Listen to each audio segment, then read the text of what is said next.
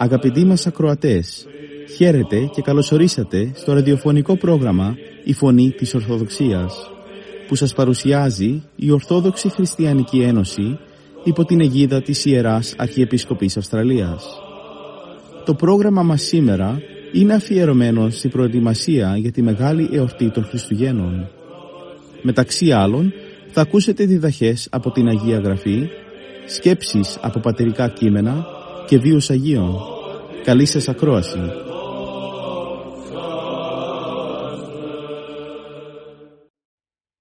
Σήμερα θα μας μιλήσει ο γιατρός Ιωάννης Ψαρωμάτης για το σημερινό Ευαγγελικό Ανάγνωσμα με θέμα τη θεραπεία της συγκύπτουσας γυναίκας από το 13ο κεφάλαιο του κατά Λουκά Ευαγγέλιο στίχη 10 έως 17.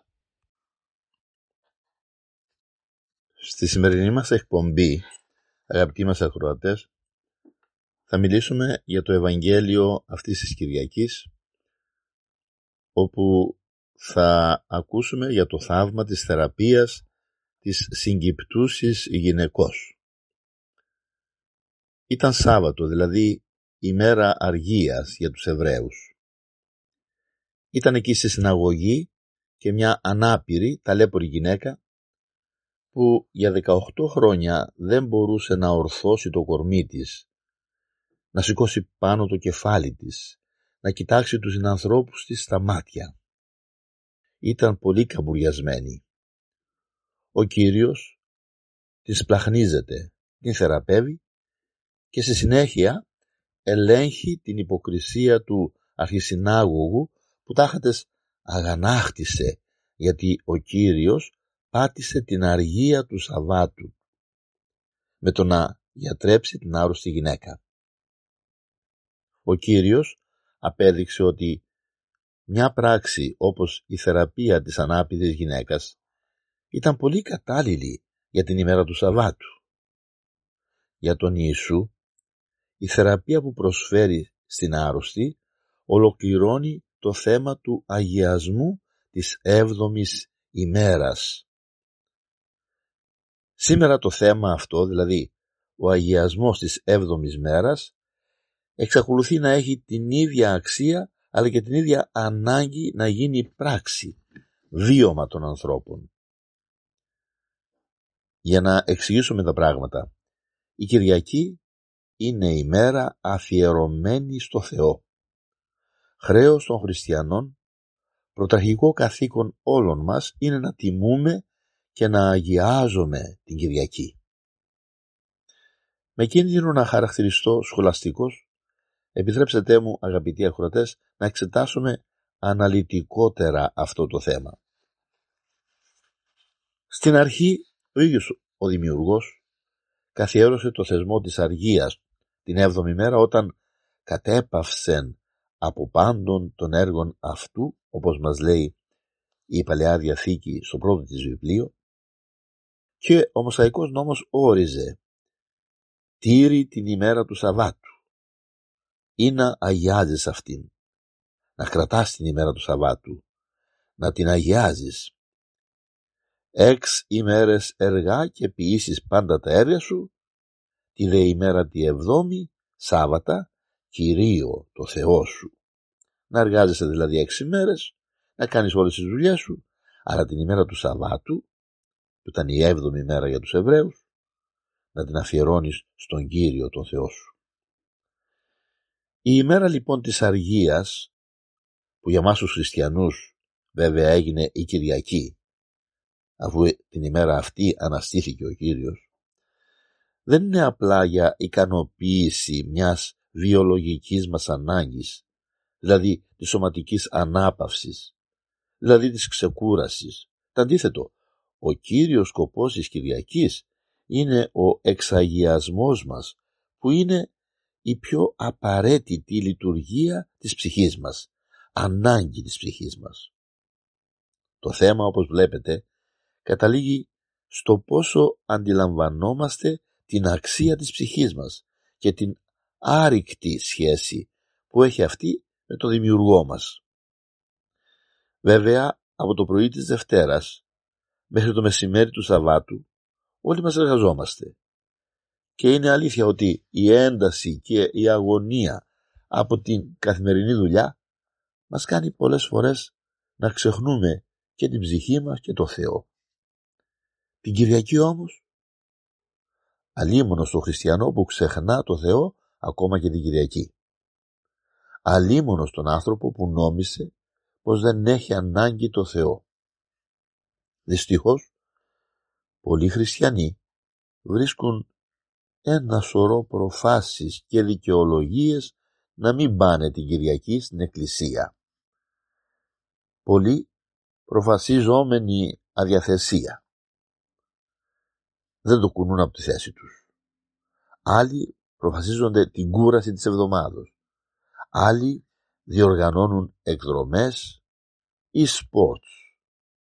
Άλλοι, το χειρότερο, εποφελούμενοι την αργία της Κυριακής, έχουν ξενυχτήσει το Σάββατο σε διάφορες διασκεδάσεις που είναι σκορπίσματα και ξεφαντώματα με αποτέλεσμα να κοιμούνται βαριά ακριβώς την ώρα της θείας Λειτουργίας.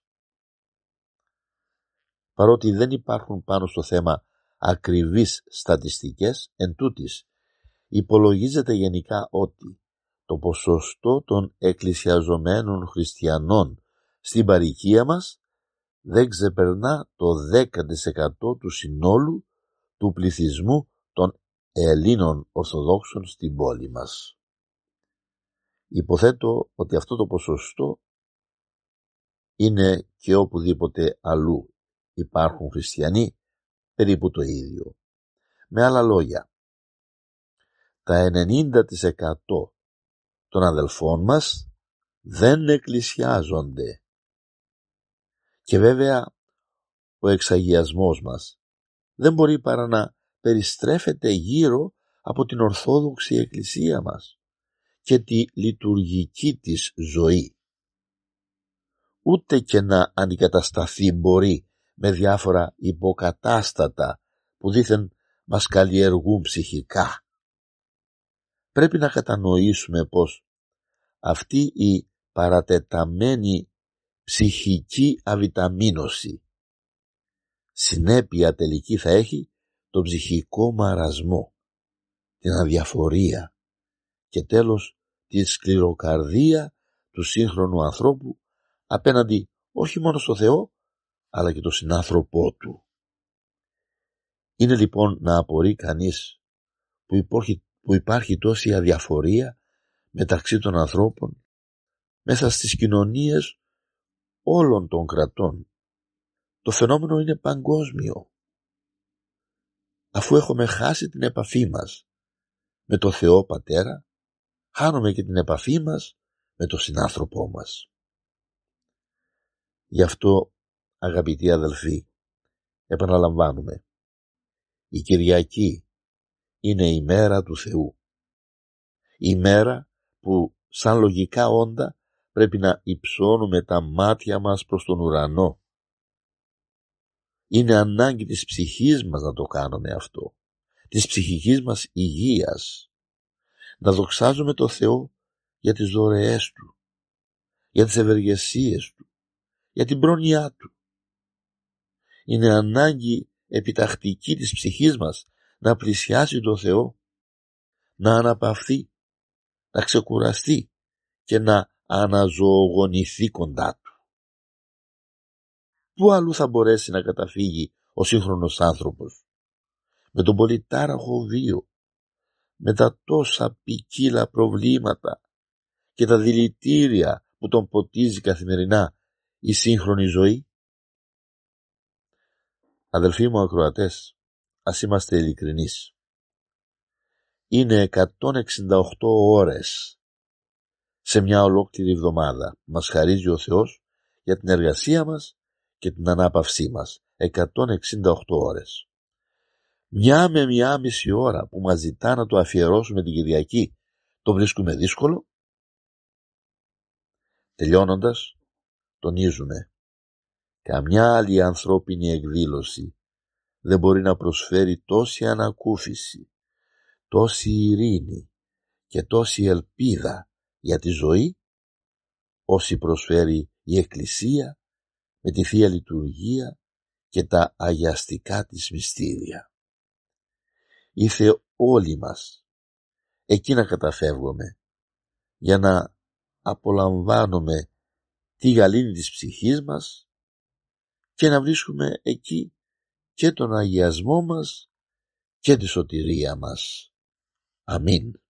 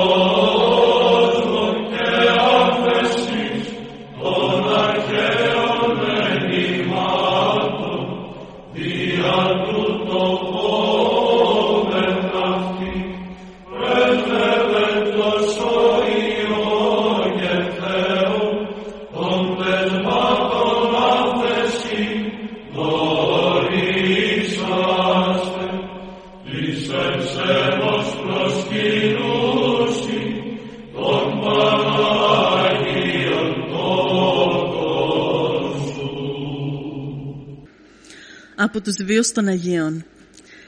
Στις 4 Δεκεμβρίου η Εκκλησία μας τιμά τη μνήμη της Αγίας Βαρβάρας. Ας ακούσουμε λίγες σκέψεις από την ζωή αυτής της μεγάλης Αγίας. Η Αγία Βαρβάρα είναι ένα κόσμημα των μαρτύρων του 3ου αιώνα μετά Χριστού. Ο πατέρας της ήταν από τους πιο πλούσιους ειδωλολάτρες της Ηλιοπόλεως και ονομαζόταν Διόσκορος. Μοναχοκόρη η Βαρβάρα διακρινόταν για την ομορφιά του σώματός της, την ευφία και σοφροσύνη της. Στην χριστιανική πίστη κατήχησε και ήλκησε τη Βαρβάρα, μια ευσεβής χριστιανική γυναίκα. Την ζωή της μέσα στο εδωλατρικό περιβάλλον η Βαρβάρα περνούσε με κάθε ευσέβεια και σεμνότητα. Όμως το γεγονός αυτό δεν έμεινε για πολύ καιρό μυστικό. Ο Διόσκουρος έμαθε ότι η κόρη του ήταν χριστιανή και εκνευρισμένος διέταξε τον αυστηρό περιορισμό της αλλά η Βαρβάρα κατόρθωσε και δραπέτευσε. Ο πατέρας της τότε εξαπέλυσε άγριο κυνηγητό μέσα στις σπηλιές και τα δάση όπου κρυβόταν η κόρη του. Τελικά κατόρθωσε και τη συνέλαβε. Αλλά ο άσπλαχνος και πυρωμένος ειδωλολάτρης πατέρας παρέδωσε την κόρη του στον ηγεμόνα Μαρκιανό αυτός αφού στην αρχή δεν κατόρθωσε με δελεαστικούς τρόπους να μεταβάλει την πίστη της, διέταξε να την μαστιγώσουν ανελέητα. Κατόπιν την φυλάκισε, αλλά μέσα εκεί ο Θεός θεράπευσε τις πληγές της Βαρβάρας και ενίσχυσε το θάρρος της. Τότε ο ηγεμόνας θέλησε να την διαπομπεύσει δημόσια γυμνή, αλλά ενώ έβγαζαν τα ρούχα της, άλλα ωραιότερα εμφανιζόταν στο σώμα της. Ο ηγεμόνας βλέποντας το θαύμα διέταξε να αποκεφαλιστεί. Χωρίς καθυστέρηση, ο ίδιος ο κακούργος πατέρας της ανέλαβε και την αποκεφάλισε. Να τα πούμε!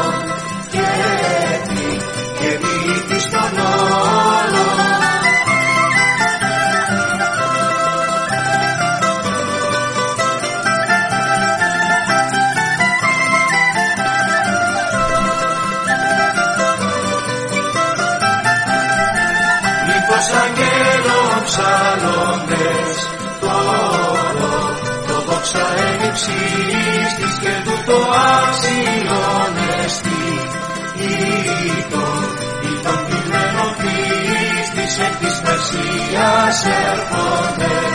Κρίσμα, κρίσμα γίνεται τα δώρα αστρολαμπρό του σωρίγει χωρίς, χωρίς να λείψει ώρα τους άντρες της Ιερουσαλήμ. Με φόβο, με φόβο ερωτώσει που εγεννήθη ο Χριστός. Να πά, να πά να τον ευρώσει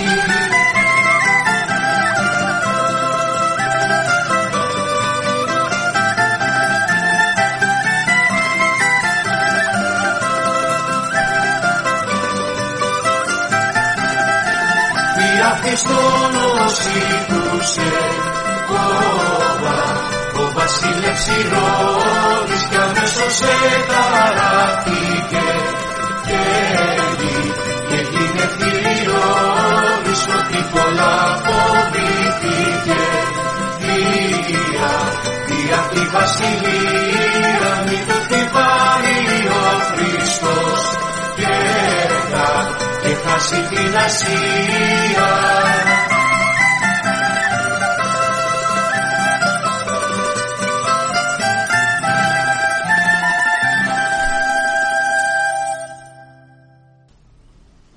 Από τους βίους των Αγίων μας. Στις 21 Δεκεμβρίου η Εκκλησία μας τιμά τη μνήμη της Αγίας Ιουλιανής.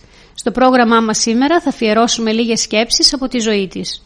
Οι γονείς της Ιουλιανής ήταν ειδωλολάτρε και θέλησαν να τη μνηστεύσουν με κάποιο διακεκριμένο αξιωματούχο της Αντιόχειας, τον Ελεύσιο. Αλλά η Ιουλιανή αρνήθηκε στα νερά. Η άρνησή της κατέπληξε τους γονείς της, διότι μέχρι εκείνη τη στιγμή δεν τους είχε φέρει καμιά αντίρρηση και ήταν υπάκουη η κόρη. Ο Ελεύσιος με πληγωμένο εγωισμό ζητούσε εκδίκηση.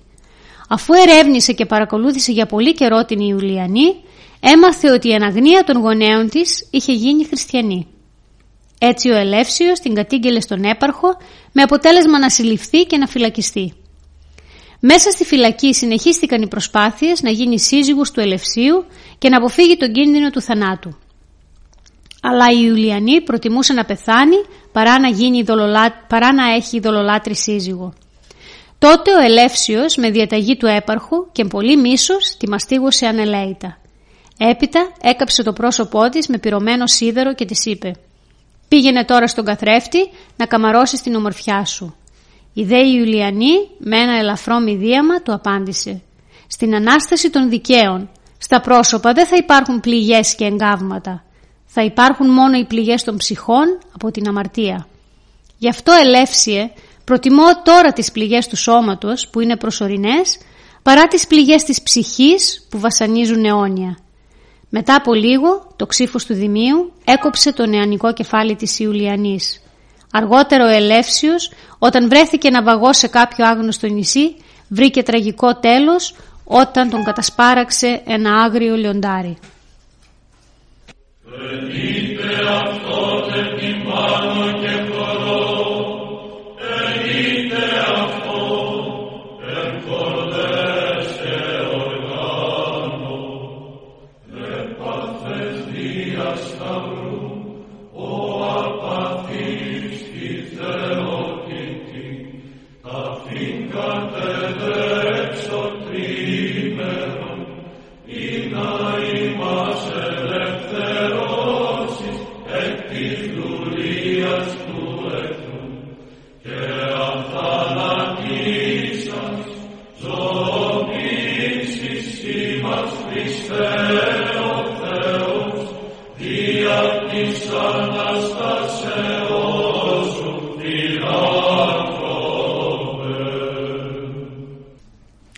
Γιατί γεννήθηκε ο Χριστός; Χριστούγεννα, γέννηση του Χριστού.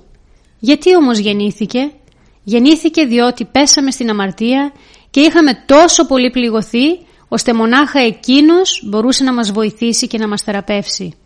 Κατέβηκε από τον ουρανό στη γη για να μας ανεβάσει από τη γη στον ουρανό. Ο υψηλός Θεός έγινε ταπεινός άνθρωπος για να μας τραβήξει από την ευτέλεια της ζωής αυτής και να μας ανυψώσει προς το δικό του ύψος, την αιώνια βασιλεία του.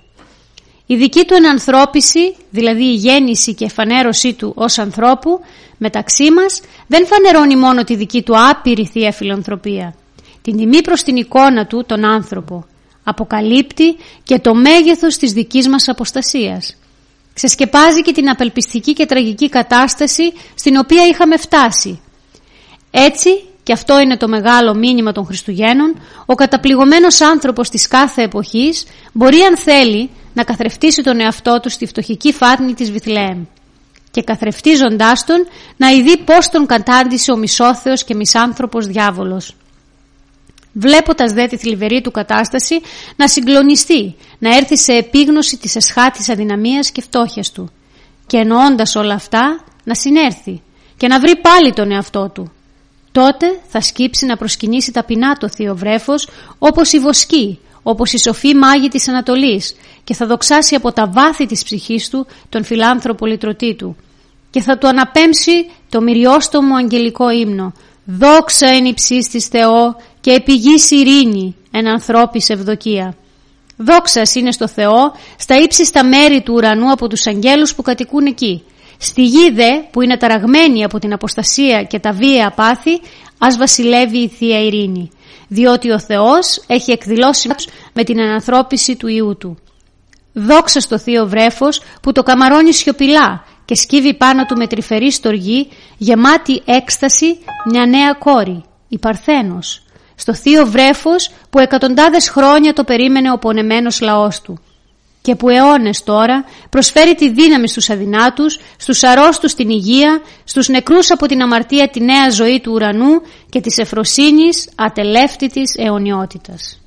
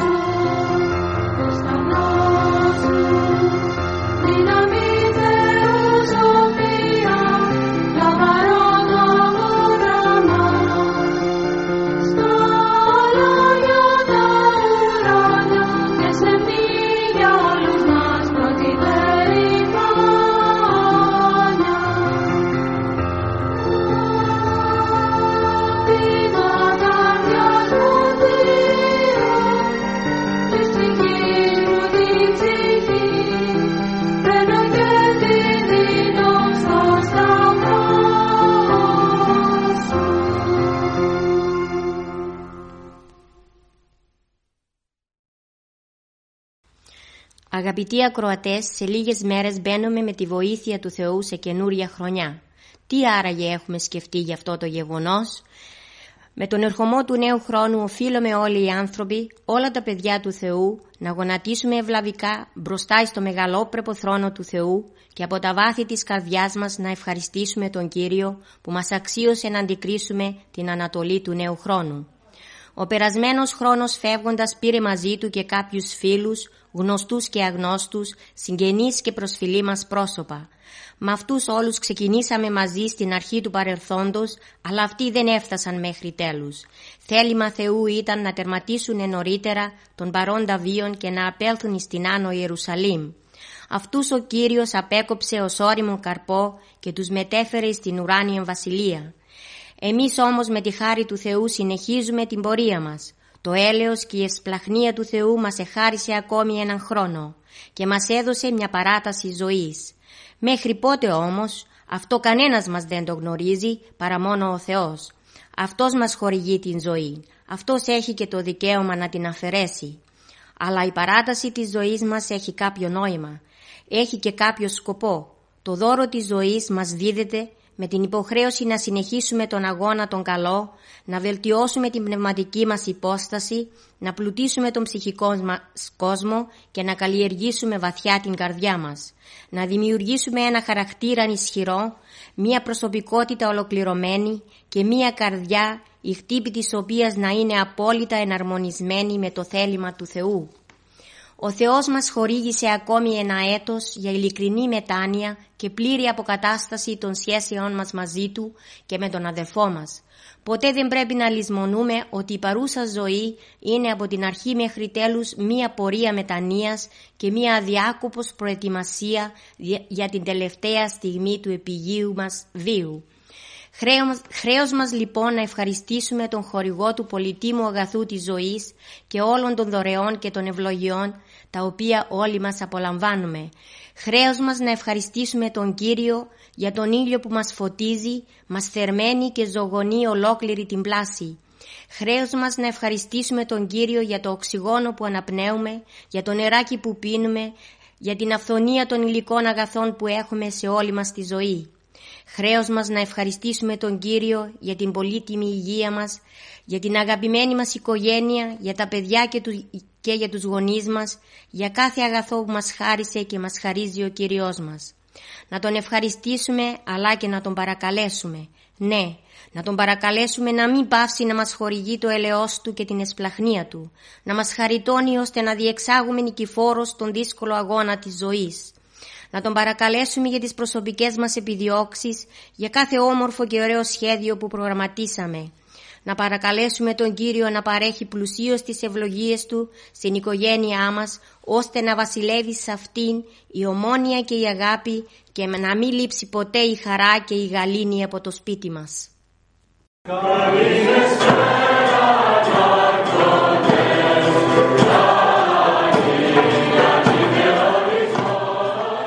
Και εδώ φτάσαμε στο τέλος του προγράμματος.